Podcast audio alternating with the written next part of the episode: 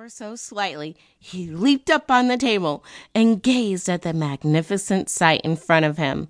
This was it!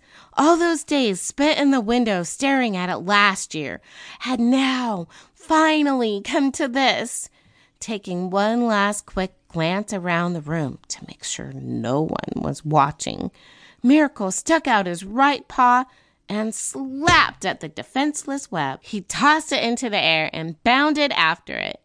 He pulled at one side with his teeth while pushing the other side with his back feet. At one point, he even became so caught up in what he was doing that he fell off the table backwards and took the web with him. Once on the floor, he tugged the now slightly torn web into the living room floor and invited everyone to play with it. Sparky lunged onto it, while Nestle stood cautiously off to the side for only a moment before joining in.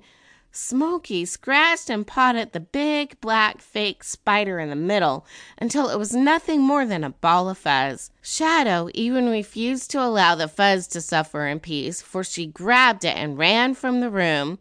Betsy followed close behind with a piece of wire from the web. Finally, only an hour after the fun had gotten under way, Miracle and the rest of the cats left the web in search of something more entertaining.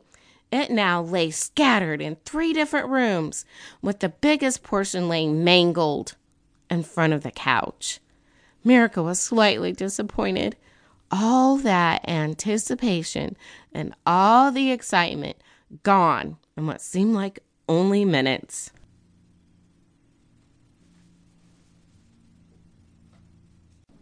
Furry Holidays, Chapter 2 when the furniture attacks. The man and woman next door had bought the little lady and little guy each a new chair, or that was what they called it anyway.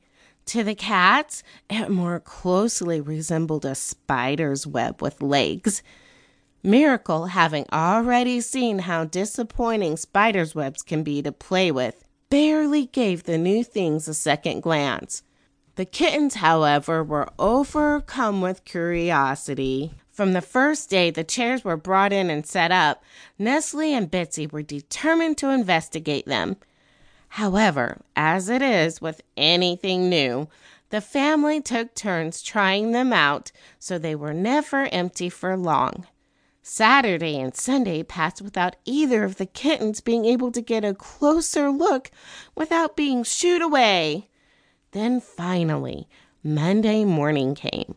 The little guy and little lady went back to school, and the big guy went to work, and the lady decided to lie down for a nap. It was the perfect time to investigate.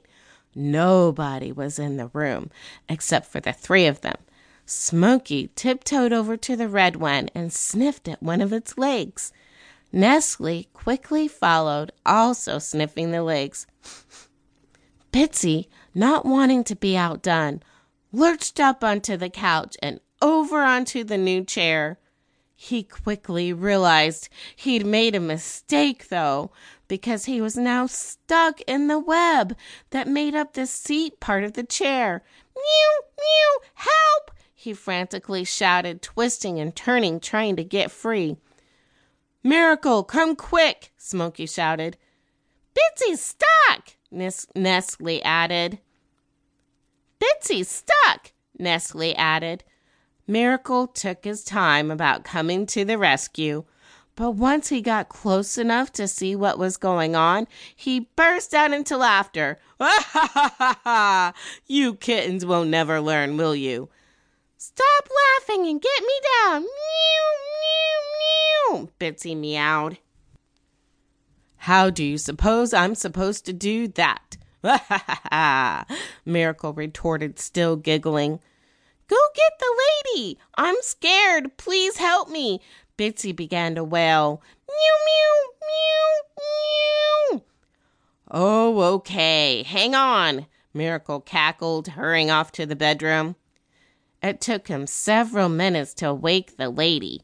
While he wasn't against sitting on her face and meowing loudly, he'd hope it didn't resort to that. As luck would have it, as luck would have it, Penny heard the fleas whispering in her.